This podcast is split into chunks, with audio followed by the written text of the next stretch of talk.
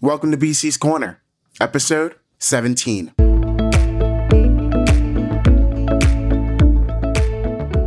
I want to start today with some gratitude. Thank you for listening. Thank you for subscribing and for sharing. There is a lot of work that goes into each episode, and you all affirm that work week after week, even when no new episode is released. So I want to say that I value you and thank you for joining the conversation. I went back and forth for quite a bit on what to say about today's guest, what to say about today's topic. What is today's topic? and as I re listened to our discussion, I began to think about the myriad of issues that we confront, that we acknowledge, or even ignore. On a personal level, there are the battles of identity, belonging, mental and financial comfort, stability, all in pursuit of a personal preferred future. Outside of ourselves, on a communal level, there are so many. There's gun violence, homophobia, racism, xenophobia, human trafficking, political corruption, corporate greed. Really, a failure to listen. Today's guest is someone who has allowed their personal battles to fuel their community impact. As a former White House staff member under the Obama administration, Derrick Fleming Jr. now serves as the Managing Director of Strategic Engagement for Chicago Scholars. Derrick oversees corporate, college, community, and civic partnerships and engagement, in addition to managing internal strategic initiatives. Derrick is also the founder and senior consultant of TGEL Enterprises, which is a project management and coaching consultancy where 10% of all revenue earned goes back into local Chicago communities, while also serving in various national, local, community, and education based leadership capacities. This guy is the real deal. He has been featured in Forbes and a myriad of other media platforms, but today he makes his debut on BC's Corner. In this episode, we simply explore Derrick. And through an understanding of his unique human experience, I hope you grasp his level of intentional joy and optimism that comes from, but also fuels his willingness to serve. Many people spend their life, build their careers on pointing out the issues and the problems that we face today, but we get to hear from someone who generously uses his energy to create solutions that make a material impact. Let's get started with Derrick Fleming Jr. In preparation for this conversation, uh, you sent me over your resume, and man, did I read that resume. And I also had the privilege of looking you up and learning more about you and your work. And the first thing I'm noticing is that one, you are a scholar obtaining your bachelor's from Alabama State University, your master's from Spertus Institute of Jewish Studies, uh, and then also to have fellowships and certificates and affiliations associated with the Chicago Booth School of Business, the University of Florida, crucial learning based here in Chicago. You've also when you look into your work, you've dedicated your professional life to making a material difference in the local Chicago community, but also on a national and even global scale as a nonprofit development expert, using your expertise to manage small budgets with very big missions, but then also to strategize and maximize the work that organizations are able to do in local communities and really to adjust the vision to really meet the people where they are. A strong dedication you have to Black youth and others from underprivileged experiences and backgrounds so that they can pursue a higher education, so that they could envision themselves in a different life. You've also worked in the Obama White House, something that you really that that's the first thing on the resume, but you've worked in the Obama White House and now you have a leading role as managing director of strategic engagement with the Chicago Scholars, which notably works to empower and uplift youth regardless of their high school background, their neighborhood, their geographic location. When you hear all of this and it's associated with your name, with the experience of you, with your eventual legacy, did 13 year old Derrick think that this was possible? Was this what you had in mind? Wow. When you package it like that, definitely no. It's all man, that it is so humbling to hear that. You know, I don't granted I do my resume because sometimes you have to do things. You know, I make sure I keep up with the media attention that I get, but I don't go back and read those things often. I just continue to get up and do the work. So I think about 13 year old Derrick, and I did not know he was going to package the questions that, that way, which was beautiful. And thank you that's not any of what I thought I was going to do. I loved playing with my hands. I thought I was going to be an architect and build buildings around the world. I played with Legos and K'NEX as a kid. You know, I used to drive around with my dad, you know, down Lakeshore Drive, or we used to do stuff with senior citizens. And I'm like, I wonder how they constructed that building. He will allow me to build up all these type of skyscrapers, 3D puzzles, you know, just playing with rocks and stuff. So for, you know, all through elementary school, I thought I would really go be an architect and go down that path. And then end up getting to high school and that was a whole journey before chicago made it hard to choose the high school you want to go to in high school, the goal was to become a radio TV person. I wanted to be a news anchor. Um, my high school had its own TV studio, and we produced segments and stuff. And I was like, I want to do this, and you know, and my father allowed me to jump into all of that. And, you know, I studied that for four years in high school. And all my teachers like, we want all y'all to go and be news anchors and work in the industry because not a lot of black people doing it. So my entire, you know, radio TV class, out of 40 of us that started in our cohort, 35 of us graduated. And all of us went to try to pursue these, you know, careers in TV and film and whatnot. And so did I. and I went to college with the goal of becoming the next Spike Lee. That was the ultimate goal. I wanted to create movies that told our stories from my perspective. And that was the goal all through college. And then when I graduated college, I was like, okay, I need to figure out what I wanted to do. And I looked at my resume at that time and only had two internship experiences in TV. I worked at two TV stations while in college, but I had all these work experiences, a volunteer experience in community. And I was like, okay, so it's something about this, but I am a first generation low income student from Chicago so I need money once I once I graduate. Yeah. And I know we're going to talk about some of that as well. So I'm like, me going into public sector was not an option. Um, and I end up taking my journey down the path and realized that I can do a lot of different things. And I tried that path of radio and TV, but my resume say these other things. And I end up choosing the public sector. And I started as a teacher and I hated it. What did you teach? I teach second grade and sixth grade math and English on, at Fort Dearborn Elementary on the south side of Chicago, the same elementary school my sister was at for a short period of time before we transitioned her out. And it was humbling to do that work, but I hated conforming to the US education system of how we educate our kids. And I was like, there has to be a better way of supporting our communities without following these strict rules of what it means to educate our kids. And it's hard to educate them when they some of them don't have food at home or they deal with other mm. issues. So before we get to the educating part, we have to deal with the social emotional issues, you know, especially in public education. So that opened my eyes to so much. However, I ended up moving to DC and taking an internship with the Obama administration because I wanted to really learn from that perspective what it means to do that work. And then that internship turned into a job. And that's what put me on the trajectory of everything you mentioned and that lead up to that question.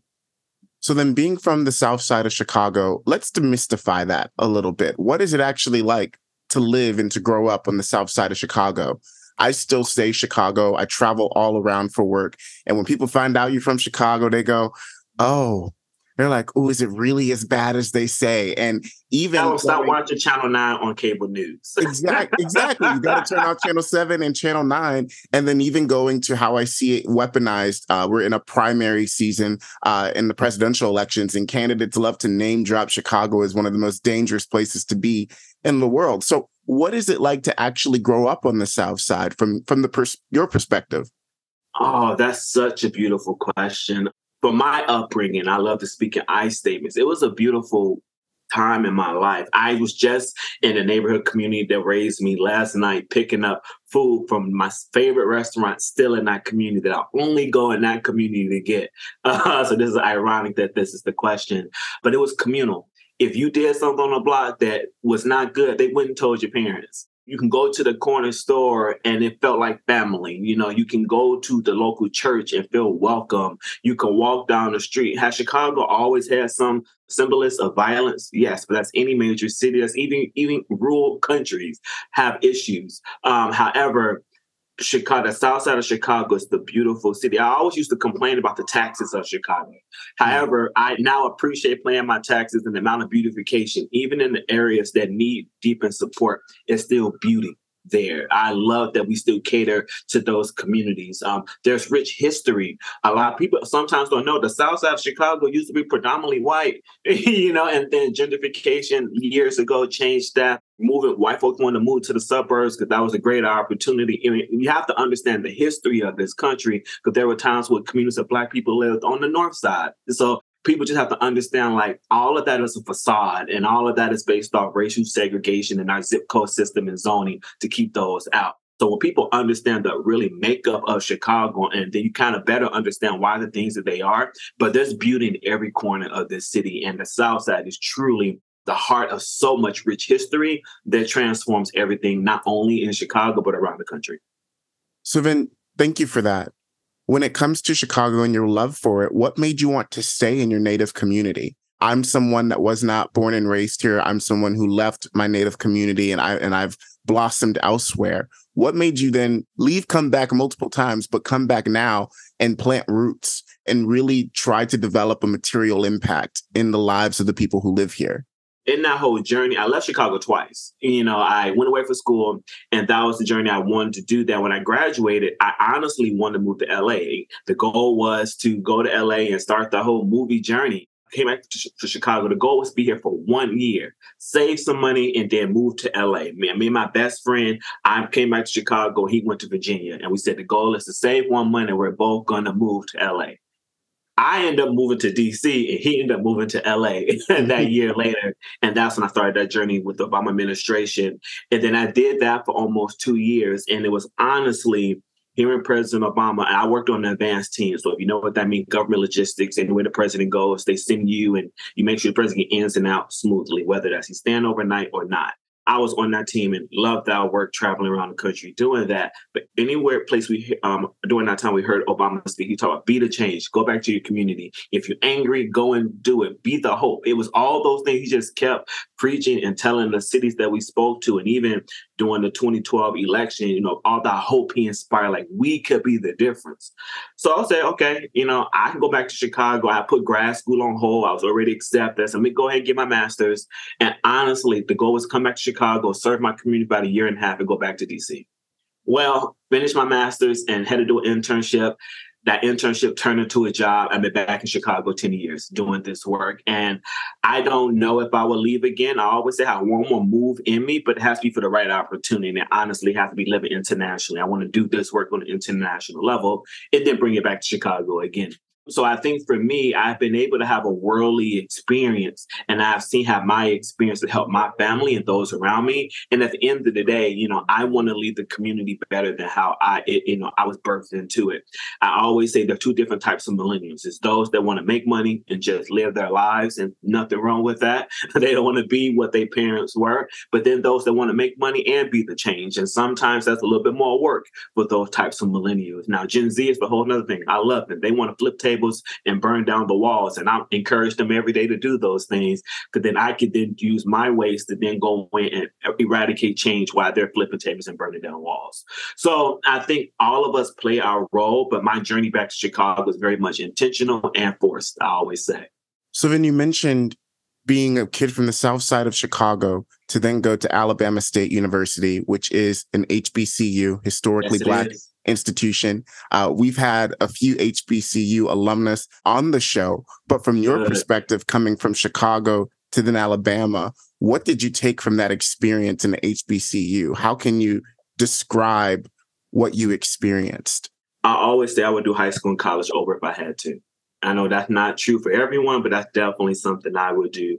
College, and at that time, at you know 18, 19, going away to Montgomery, Alabama, and just being away, the freedom that I had was like out this world. However, I was the only one from my family and my high school that went to the school that I want. So I had to make friends. I had to make community very quickly on that campus. And I appreciate having that type of personality to do so but they welcomed me with open arms. I felt like every professor and admin was like a, a, a mom and dad or auntie and uncle. Like they truly wanted us to be successful.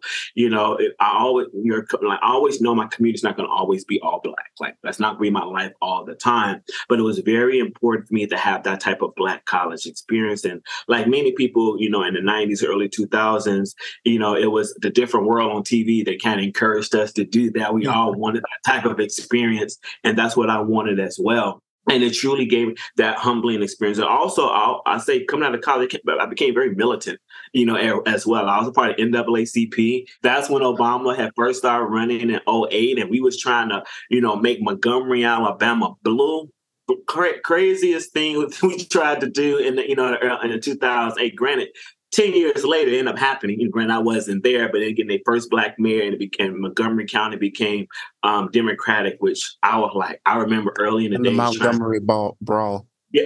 Yeah. Was well, that the Mecca, was that the I'll be down there for homecoming in October. bring your chair. Bring your chair. Bring your chair. But no, it, it, it, gave me the richness of what it means to be black and love black and don't allow no one to attack what that means, protect our culture, fight for our culture. They taught me all of those things. It also let it also made me stronger to know like the world is not always going to protect you or give you the tools that you need. Sometimes you got to fight for doors to be open. So it gave me all those different type of tools. It also gave me a rich community. You know, my fraternity brothers and a lot of my social friends from that time, we are still good friends. And I have friends all over the world that's been able to, to stay deeply, really connected. So I always would say my HBCU experience, I would do it over and time and time again because it truly made me the person that I am and gave me the belief and understanding what it means to be Black and do it unapologetically and very boldly. How did that impact then your coming out experience as a queer man, as a queer person, as a queer Black man? Yeah, that's a good question. God, you're really good. For a long period of time, that part of my life was hidden because again early well early in the years of me navigating the professional space it was still very much built built on white supremacy and still is today. However it's not as bad as it was coming out of college you know in 2010 and still trying to navigate that space. Like you didn't see men show emotions in workspaces. You know you didn't see a lot of you know queer people in the workspace or it only worked in certain type of industries. And you know growing up being you know growing up being a young black boy the only images you saw on TV of black queer men was very flamboyant or very boisterous or very loud. And even though there's nothing wrong with those type of individuals, I didn't see me in that. You know, although I've had these feelings in, you know, who I was, also, you know, dealt with some traumatic issues that put me in some of those situations as well. Um, but also understanding that a lot of that part of me was hidden because I felt I could not show it in my professional setting. Mm. Um, early in my career, when I moved back to Chicago in 2013, I worked for Youth Guidance, um, and that organization. Um, um, I work for the Becoming a Man program, and it specifically works with Black and Brown boys or young men of color with mental health therapy, clinical counseling. And that space did not talk about queerness a lot at you know at that time. I just did not know if I would have spoke up on if I would have kept my job. It's not that I did not know if it would happen. I was just fearful if I did, I might lose my job because I did not see that in that space. Um, on top of that, I'm a, I'm a church kid. You know, I've been raised in church. I, I, I still am. I call myself a gay Christian. None of that is true, you know, in the Bible. You cannot do these things. So having these thoughts, you know, as a young boy, like oh, I want to explore this, but then also being raised in the church and that struggle, coming out was not something that was even an idea or a possibility. Um, and honestly, that work for me started in 2017. I did this program called the Landmark Forum. It's an international program, but they have a, a chapter here in Chicago. And pretty much that organization um, asks you to pick something you want to work on. At that time, I wanted to work on being more authentic with my family and, and, and, mending family broken relationships. I'm like, I need to fix some things with my parents.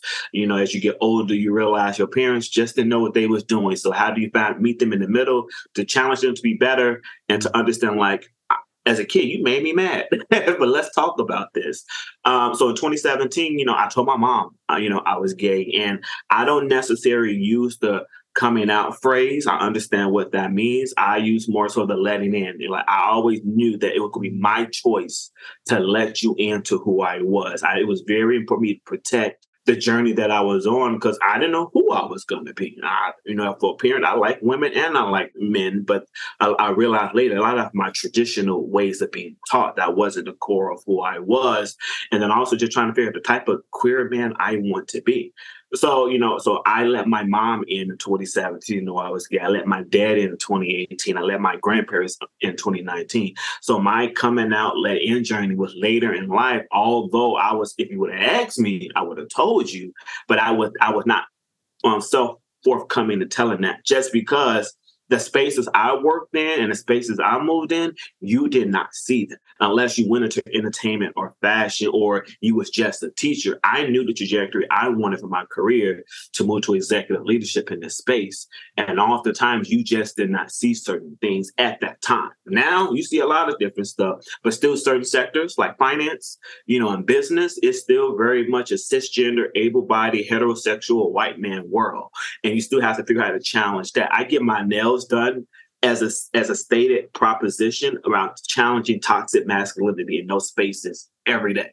And I did it just yesterday at a corporate partner event in the West Loop. Like, still have my blazer on, but still shaking my hands with my freshly manicured hands because I want to challenge that status quo. So I think for me, it's truly been a journey of letting people in to who I was. And then 2019, I put on social media after Alicia Keys put on, and I, you know, wrap up after this. Alicia Keys put on social media that um, her son wanted to get fingernail polish.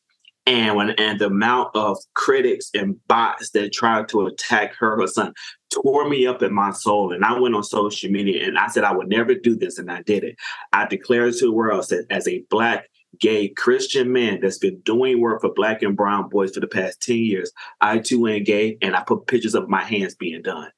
And I did, and it broke in it, and I did not care because at that point, and I said, I need people start to understand there's a spectrum of masculinity.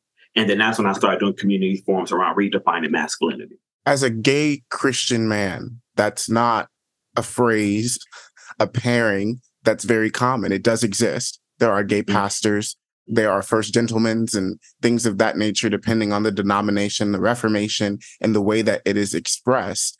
How did you reconcile your faith with who you are, despite the teachings, despite, you know, for I always tell people for the longest time, women were not seen as, you know, when women in the, are in the church, you do not preach. You don't even stand from the same place as a man would stand yeah. because there's a clear yeah. delineation.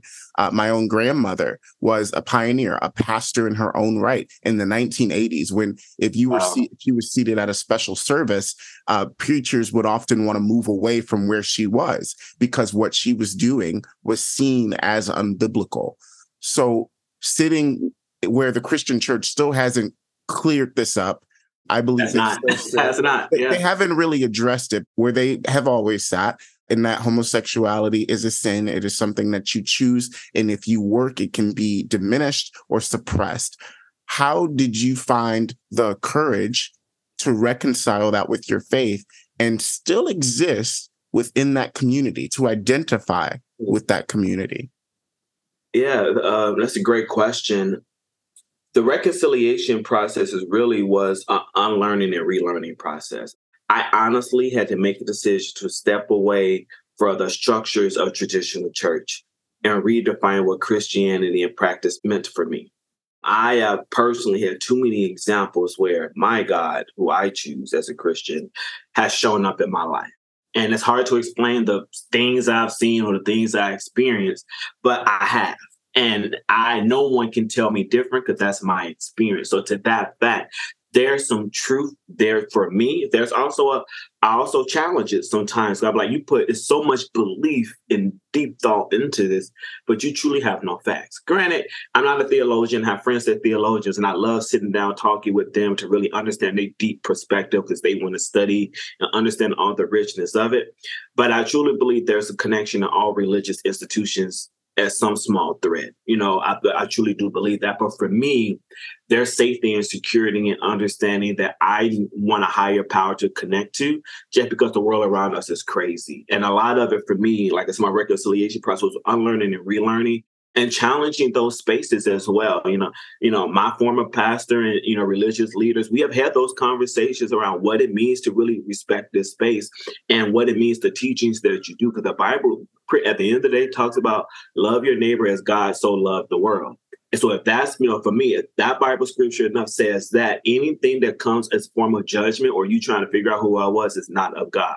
So if God tells you at the end of the day to love me unconditionally and the love that you have for me would transform my heart, that's the only responsibility that you have for me as your fellow human individual on this earth.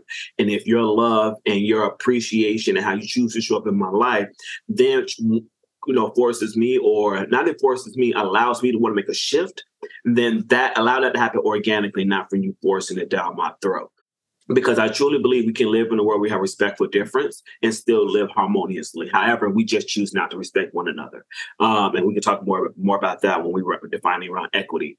But for me, being a black, you know, gay Christian is about redefining and understanding what that means for me.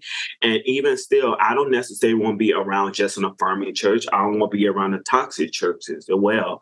I just want to be around a church that respects me as, as, an individual. You can preach what you want to preach. You can say, as long as you do it all evenly. Because at the end of the day, people are all doing their different things and you just laying on one thing i don't want to be a part of that. Because there's a lot of stuff i don't believe in that but the institution of worship and praise that i do believe in because i've seen power and healing in that for my own life my own family.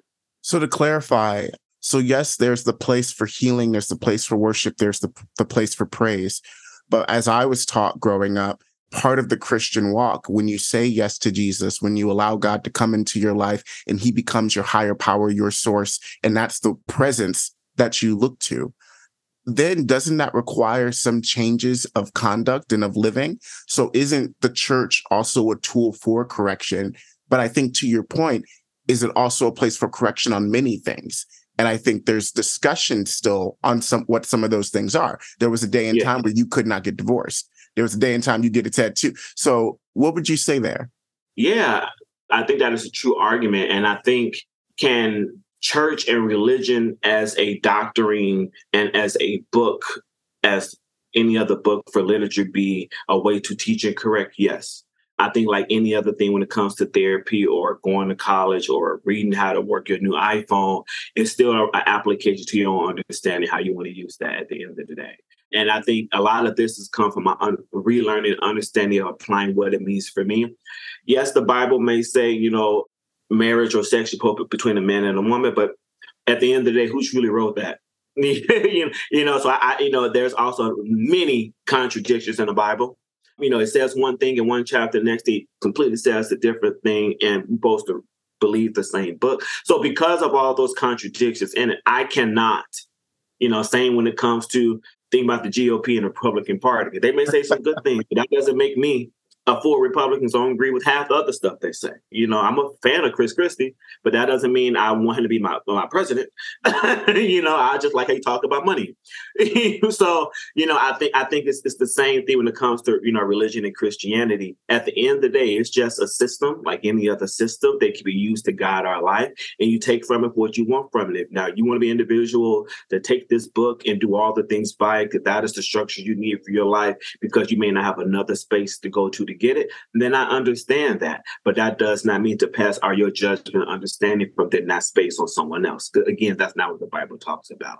So I guess for me, I'm looking at it from an education perspective, and then I find my own connection to it because that's how I look at it right now. And I know sometimes that sounds confusing, but I think that's around the unlearning and, un- and relearning to then apply it for yourself something that you you've said once it's a quote from you that i think it resonates with the way that uh, we're conversing right now as you say that when the collective chooses themselves we demonstrate what inclusion and respectful, difference, difference, looks, like. looks like. That's a mm-hmm. quote from you. And I very much see that coming out in your person now.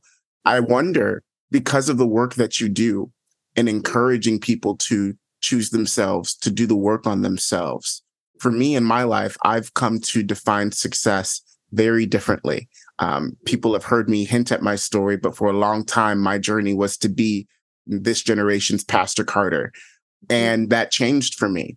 It changed because of exposure to new things, to new people, to new lifestyles, to who I was as an individual. For a large portion of my life, I only listened to gospel music. People don't know that about me, but I didn't. I still do. That's still the primary music I listen to. I, I, primarily listen to kind of a fusion of classical jazz, and then of course I, I love my gospel. But that too. That's but second. That, yeah. But that used to be like the only thing that I would listen to. Wow. And I imagine that an obstacle that you've been overcoming in your own life is is coming to know yourself and, and, defining what success looks like for you, but then also to the individuals that you mentor, to those that you lead. So when it comes to those with underprivileged backgrounds who don't have as much exposure, that boldness to dream, that willingness to struggle, I imagine is an obstacle for them. Are those common themes that you found? And then how have you aimed to navigate those individuals, but also the organizations that you're in to help combat uh, that false view of reality that holds individuals captive? Yeah. Um, um, one of the things when I when I was prepping for this, I wrote down lifelong learner. That's mm-hmm. what I wrote down.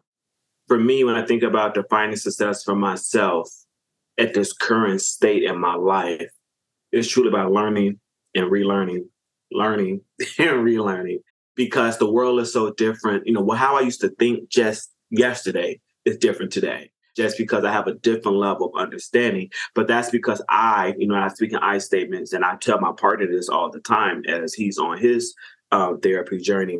Therapy is a choice, is also a privilege um, because not everyone can afford it anytime you're in a space where you can talk out your feelings, it is truly a privilege. So whether that is mm-hmm. this, whether that's a casual conversation with a friend, whether that's you going to library and pick up a free book because we all have access. I even saw a video around a black man struggling to read for the first time at 40 years old, but he's still trying to be a lifelong learner. So I think a lot of it starts with that around understanding like how do you want to be a better person and truly going down that journey to understand it. And like I was telling my father the other day, we still going to struggle with fear as we overcome other new new things. So then if you did it before, you can definitely do it again. And I just happened to be tight trip that popped in my head as saying that. um, but but I, think that's truly for me how I define success is, you know, being a lifelong learner. And I, honestly, you know, it was embedded in me started in college. You know, I'm not going to say I came from that in my upbringing. We didn't talk about feelings, you know, and what it, my my father said, your job is school. You know, get good grades. We don't have no problem. So that's what I did, and I ended up going to college. And you know, um, so I think a lot of it's there. The other piece I would say is just it's okay to do it different. You know, I think for so long, we have, even myself, I've been told that my path towards success was this one way I supposed to do things. And after, you know, 36 years of living and honest, you know, these past two years of really, you know, post the pandemic and trying to understand what this new world is, everything is different. So if you're trying to define success that's like anything before, you know, March of 2020, you need to throw it all out the door because the world is so different. Technology is different. The way funding is different. Going out the jobs is different. You know, opportunities are different. So I think for me, a lot of it's understanding the current world right now and defining what do you want success to be at this current moment in your life and taking a chance and leap it and doing it. I think Steve Harvey has a book that says jump uh, just jump out and take the leap and understand like you are the one that can define success for you. I tell people all the time, and I wrap up here because um, I used to struggle with control issues for a long time. The only thing in life you can't control is you and how you respond to life. That is it. And that also comes with understanding success. If you want success, only you can do it. Now, that doesn't mean you're doing all the parts, but you have to go up and go ask that person for help or find that resource and then do the next thing.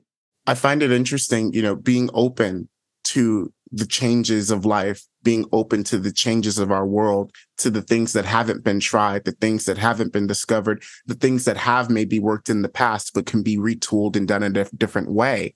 One of the words that we have heard a lot that's become a part of the mainstream conversation right now, and it wasn't for a long time, is this term equity.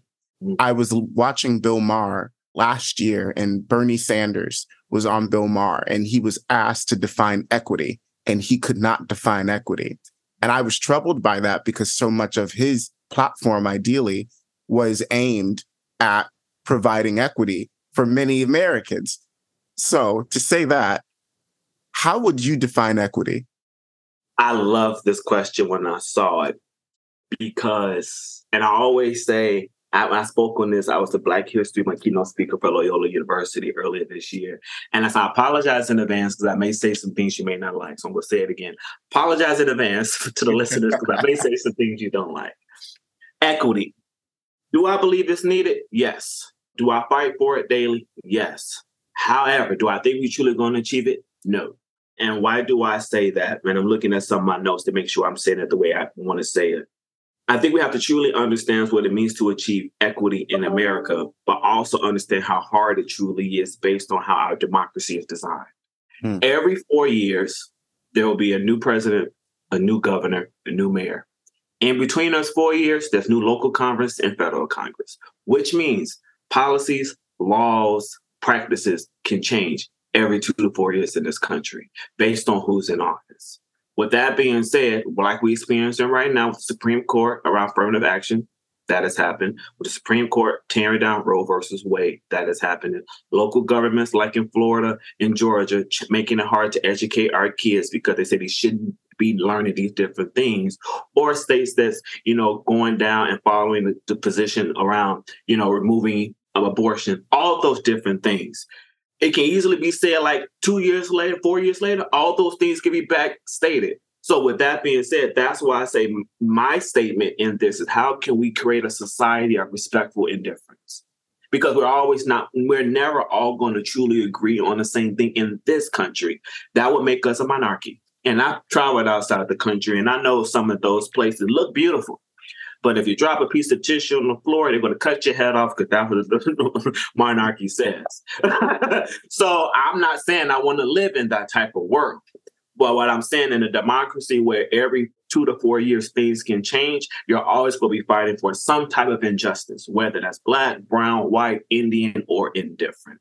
So I lean on the side of how do we allow the collective to choose themselves and demonstrate what true inclusion and respect what different looks like. Which means if you're a racist or or if you someone that's anti-religion, that is great. That just lets me know how to place you in terms of community. I'd rather you tell mm-hmm. me you're a racist. I'd rather you tell me you don't like me. So now I know how to position you in community. My people I don't like is my non-racists or the people that don't want to speak up and say anything because those are the ones that create truly the issues or the ones who's governing and changing laws because they don't know which side they want to lean on or they just want to call out who they are. So, yes, like I said, do I believe in equity? Do I fight for it every day? Because yes, we need to make sure our people are getting what they get. But I too, but do I truly believe that we're going to get it like in this dream form that everybody wants? No, because our democracy isn't made for that. That's not how America is defined. Now, can we create that type of world? Yes, but it cannot be in the confines of this country uh, a book that this reminds me of is um, Legacies of Losing in American Politics. And I read it as part of my, my senior thesis class. And I find it quite remarkable because that book points out how every losing faction in this country never went away, but they continued to exist, but to change their methods, they mm-hmm. evolved. And so part of the method or madness to the balance of our country is to find balance within those factions and find out how to place them within society and how to identify them rather than feeling like there's something new every time they pop up. I was recently watching Star Wars released a new series. Are you a Star Wars fan? I'm a fan, but I don't. I'm not. I don't okay. have watched all the movies and all the shows. okay, all right. Stay with me on this. So, okay. in Return of the Jedi, the Empire falls. Then a new republic rises, the Rebel Alliance takes over, and the new republic takes its place. There's a clear power vacuum there, but they are coming in to fill it. Years go on, and in order for them to have a functioning government, they still have sympathizers or people who hold to the beliefs of the empire within their ranks which makes them a bit fragile, which makes some of their efforts to be undermined, which still causes some in the galaxy to believe that they still need to fight for justice, that there is still a cause for them to fight for that fairness because it wasn't all won just because we're in power today. And I mm. think your point speaks to because our democracy is set up for this back and forth, for this push and pull that can be impacted and affected by a myriad of factors. It is for us to be conscious of fairness, but to not believe that we can install a system of artificial fairness and that it will hold unless we're going to, you know, eliminate a half majority of the population. Yeah. Does, do you follow yeah. that? Yes, I follow that, and that that is truly my belief. Because one, as much as I would love to eradicate all the issues happen with the Black African American community, until we all get on the same page, we're still going to have these fights because we've been pulled and divided different ways. I love the rise of the Latin the Latinx community in Chicago because you see the connect togetherness that they're doing, the connection and the work they're trying to do together. I'm not saying the black community is not together in Chicago, but we're still in pockets, you know, not even just Chicago, in the world where, where we all agree but we're not all together on the same page. And a lot of that is systemic. A lot of that historic is all been designed that way because they knew the power we once had. We was together. So I, I'm not saying that is all our fault, but we have to acknowledge those things, people. But we also understand we live in a country where there's still only 10% that's truly thriving. Everyone else is trying to make it you know, even while they're living out their dreams and buying homes and having kids and working some of their dream jobs, still they day to day, they still need more the world is more expensive. So we have to understand. So I agree with that 100%. That's why I said we have to figure out how to understand respect. Like res- anyone can give respect. We all just don't choose to do it. Like I don't agree with everyone and everything in the world. I don't, but I still be community with you. I still can treat you like a human. I can still now know, explain to you why I position you the way I position you, and that should be understood because vice versa, I can do the same thing. But that is the work I have done to become a better enlightened individual. But also because I've done that, now I have a duty to help those around me to understand that as well. Do you believe, as a scholar, as someone who works to promote individuals from underprivileged backgrounds to then go on to higher education. It was said by our president, Joe Biden, when he was unveiling his second student loan repayment plan, not forgiveness plan. Uh, but that higher education is promised to be the ticket to the middle class. That is definitely how it was proposed to me. For me, it worked out very well. Do you believe that higher education is the sole ticket to the middle class? It's not the sole ticket, no. I would not say that. It's one of the easiest paths, but it's not the sole ticket. Entrepreneurship is still very much a path. You know, we support students and I support students that want to go down that path. You know, the tech industry has shifted things so much. You can go on LinkedIn and Google and YouTube and learn how to code and do all the different types of things and go apply for a job at Google and LinkedIn and many other places. And you will be making more money than people with a degree coming out teaching. So, so, so there are many ways to achieve post-secondary success or the life success that you want. However, for most Americans, who may not have some of those ambitions or don't even know what they want to do, college is not just a path towards education, but it's a path towards discovery and enlightenment and exposure and practicing life skills in a confined setting. Those are things you can't often get, you know, working your first time job because you have to work and move fast. You don't get, you know, opportunities to practice on what it means to be, you know, an adult. Uh, but it's not the sole way towards the middle class. But research says those with a degree, you know, make million dollars more. I mean, I have seen it. I have own family members who have a degree versus those that do not, and there's a significant difference in how their lives are and uh, elsewhere. A lot of it's based off ambition too you know but also but ambitions also taught you don't know how to be ambitious or what to go after is it if it isn't exposed to you. Um, so that's why a lot of the work that i do in the organization i've been connected to over the years uh, our biggest work is exposing young people and communities to greater opportunity. If you like our hope brand that was someone that shows you something different you know, they expose you to something different that allows you to be this person. You're going to meet somebody else that's going to expose you to something else exactly. that make you to do something even different or further down that path of success. And the other piece of it, why is middle class the only level we should be uh, striving for? If you, because when I was a teacher and a high school counselor for a couple years, uh, years back, I used to tell them, "I'm oh, Mr. D, you know, if I just get a C, I'd be okay." But what happens, you know, when you get into argument with your sister again and you don't want to study, tomorrow night and you got to take that test tomorrow and you just didn't feel like do it. The only other option you have is a D or F. But if you strive for an A, how many options do you have? Oh, you have four. You have a B, a C, a D, and an F. Exactly. If, you, if we just teaching Americans or, you know, just to strive for middle class and they don't get that, then what do they have left? Poor. Living check to check. Isn't that many other? So we said, let's strive to be millionaires and I just make it to make three hundred thousand dollars a year, I'm still living a better life compared to just middle class. So I think we also on we set up arbitrary goals and make them sound shiny and bright, but it's still limiting for most people. Um, you, let's teach them the real practice of what it means to thrive in this country. That's fine. That's understanding your finances from you know age ten, how to money manage you know what it means to live properly in this world. You know yes all the t- we need numbers and science all that stuff but none of that you truly use once you're done. I understand the, ex- the hyper exposure because it creates many pathways for our democracy in our world to exist. However we do a lot of limiting exposure or a limiting of goals that people only think that's all they can do and no it's not. You know, we love to sell in more poor communities or more rural areas government assistance, and that's and that's the only thing you teaching them or exposing to them. They think that's the only way out.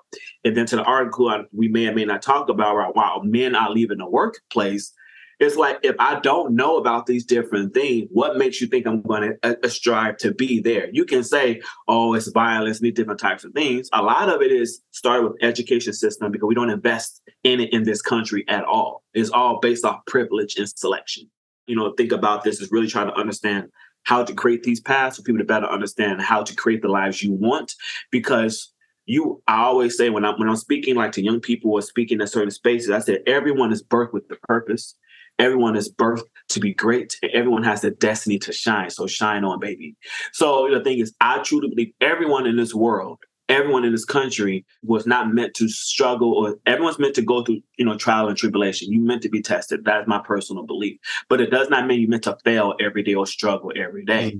However, you can do something better. But I think a lot of times you just limit people and what they could think they could do when we know they can do more student debt has been an increasing part of the national conversation for quite some time, even more so since our current president, Joe Biden, he campaigned on the elimination of all debt for HBCU graduates and then at minimum 10K recipient. But that did not materialize. Uh, do you think that the walk back and then the eventual alternative to the SAVE plan sends the right message to emerging scholars, to future students who are going to attain that millionaire status as you just gave us that goal? I don't think they should consider that as a part of their plan. I think that's a wrong strategy. If you think if you're looking at that as your strategy to figure out whether or not you should go to college or whether or not, you know, you're thinking about oh, going to school is going to automatically position me to be in debt. I think that is the wrong thinking. You know, not saying that that's your thinking or that's your question. Um, so I think that's wrong. When I think about anyone that may want to go to college, yes, understand those things, read those things, because those are reality for those that already did it. But that does not have to be your reality for someone that, that that's what you want for yourself or you want for your children. What I'm going to say is you need to learn the college admissions game. you need to understand the college admissions process. Even if you just graduated college six months ago, it's going to be different because now the Supreme Court has changed higher education admissions. You need to understand what that means. So it'll be very different. For a student that may want to go to HBCU, and I'm going to power anyone that want to go, because only 101 left, now 102, because one been re- reinstated. Morris Brown in Georgia. My sister's at one, but she's there on a full ride with no debt. She's going to graduate because I told her how to do it. So the thing is, you have to understand if you want to go to a HBCU systemically and unfortunately, because historical things, many of them don't have all the resource compared to some of our traditional PWIs. So they may be able to give you a scholarship, but may maybe onto the first 20 that apply and qualify. And that's just because they don't have all the resources. But if you want to go to X HBCU and you know it costs $75,000 and your aid only gives you $50,000, we can, you can project that early right now because there are tools out there to do that based on your family and local and your personal income, and then you can now project what that's going to be down the line to know what your gap's going to be. Which put your scholarship strategy before you end up going to said HBCU hmm. six months ahead of you before you go, so you can know what scholarships to go after. But there are scholarships that give you forty thousand dollars over four years for a degree that will cover those gaps for you. A lot of times for our students that want to go to those type of institutions, apply, get in, but go after the money late. And by the time you're looking for money come uh, February and further, it's too late. So when I think about, you know, the loan debt repayment plan, I pray we get something, you know, for us, because I'm one of those individuals that would love, you know, granted, I now qualify as a public servant. Thank God after 10 years of service. So I have that to, to support me. However, August made it 10 years full time. Yeah. So lucky you. God bless so you. I'm excited to qualify that part of the process. However, you know, for those that's in that's not there, you know, I pray that we do get it because I do think for many of us, we was not told the right things and we could have made some different decisions on what schools we went to that would have not put us in these situations. Granted, it's not detrimental for everyone. Some people can live with it. Some people it's harder than others. Some people just don't want it.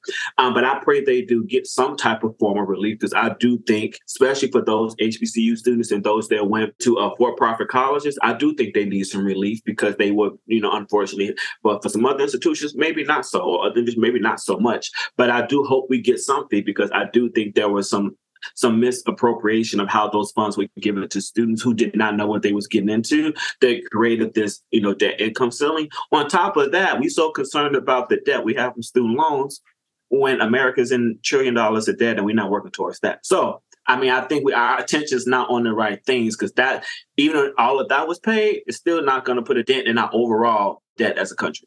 Well, then speaking to that, I was watching the GOP primary debate and we're in a primary season and we're seeing a lot of individuals attack hot button issues, create hot button issues, fester hot button issues.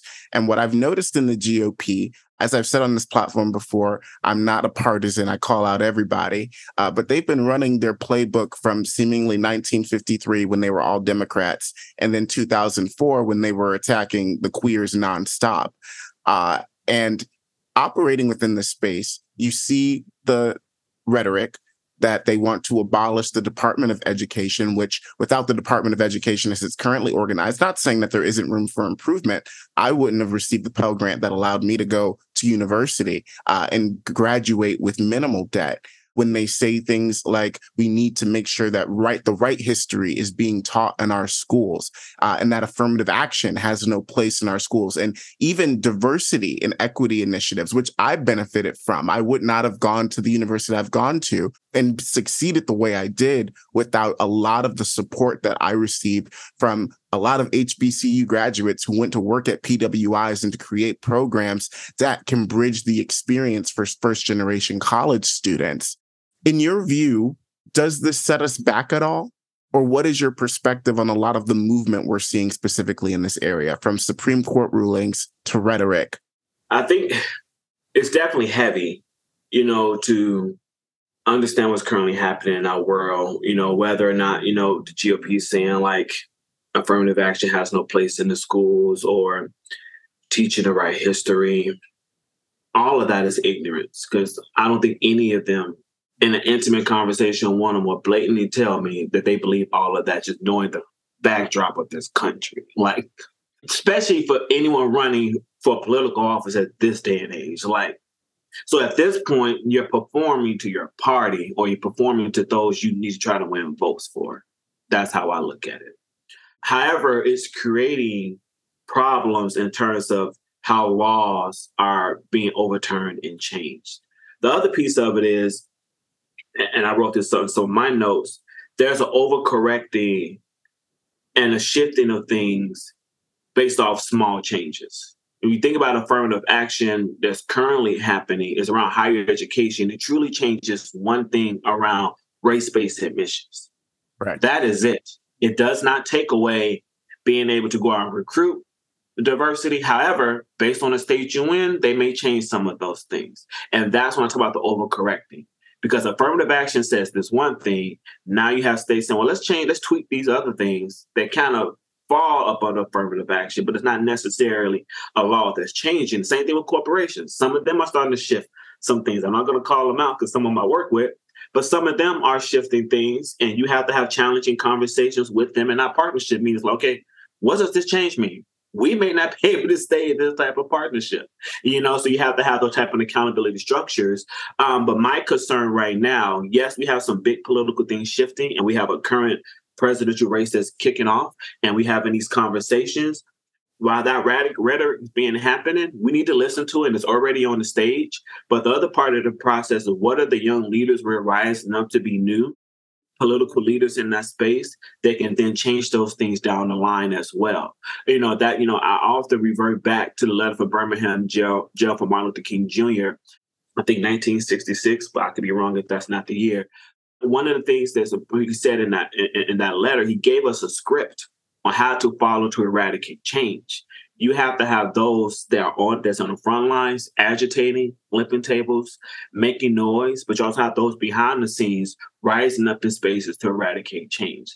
So yes, you have to pay attention to what's currently happening in our world. You have to have those on the front line that's trying to fight to change those things and interrupt and disrupt those things becoming law. But we also have to make sure we're doing the work to make sure we're rising up, preparing the next generation to eradicate those things. Let's go back to what I said earlier in this country, in this democracy, we very hard to try to get all on the same page. But we have to have to understand the political game in this country. And some things we have to do in secret, and some things we have to do all loud to ensure that what is trying to move forward and what's trying to change in our country does not happen. You know, I often, you know, with some of my friends, we be in our secret spaces we be devising a plan of what it means to eradicate a lot of this different stuff. I mean, you have to understand some stuff is done out loud and some stuff is done in secret or to do so.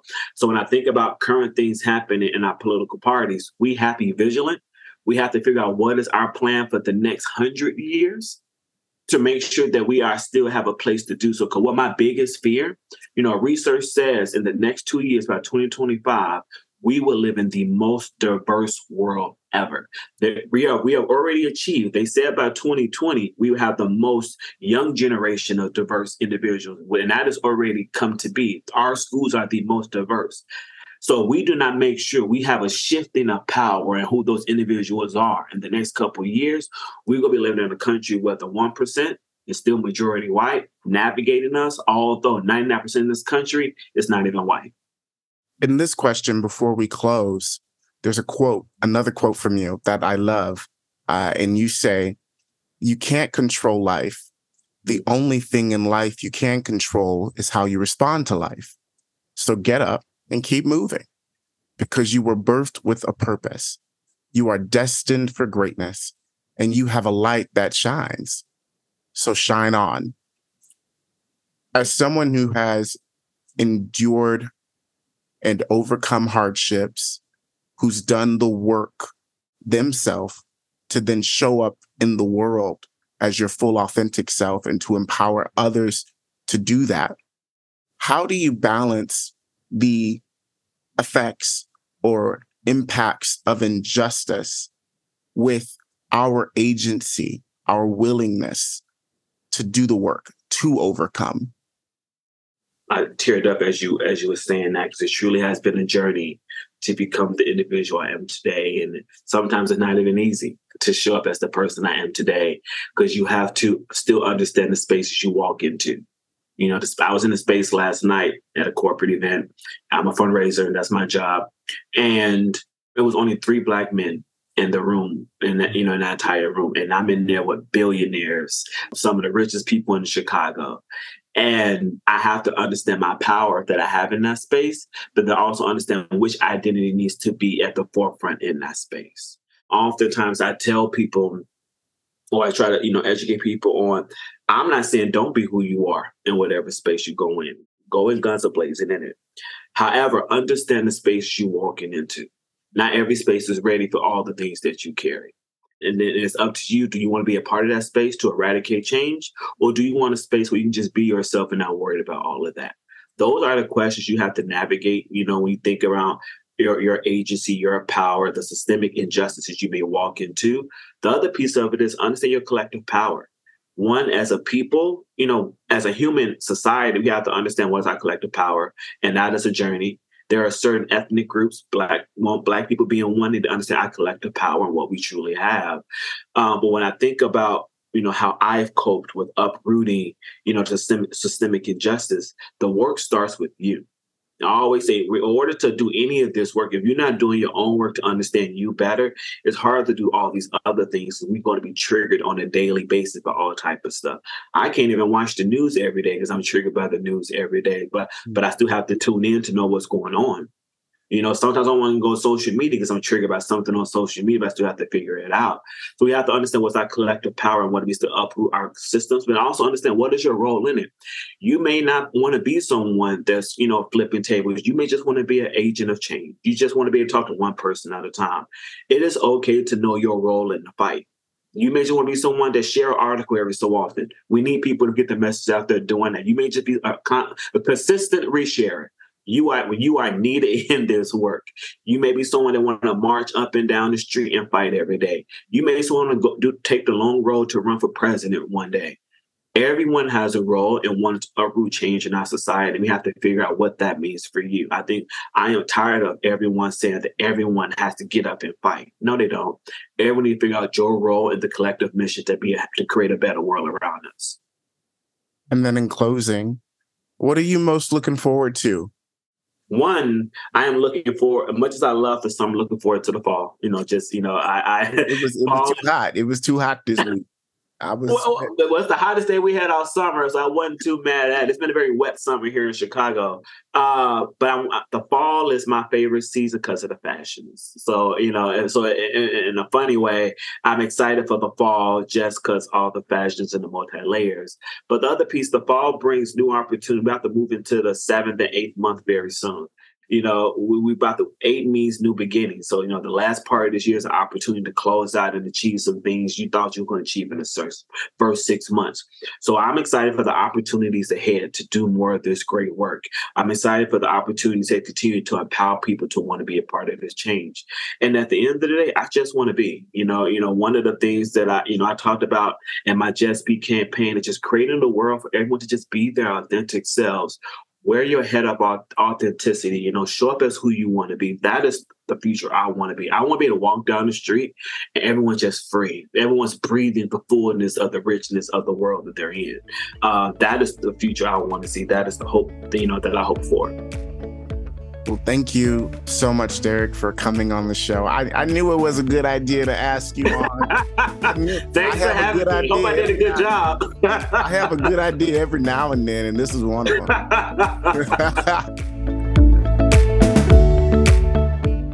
Thank you for listening to this episode of BC's Corner.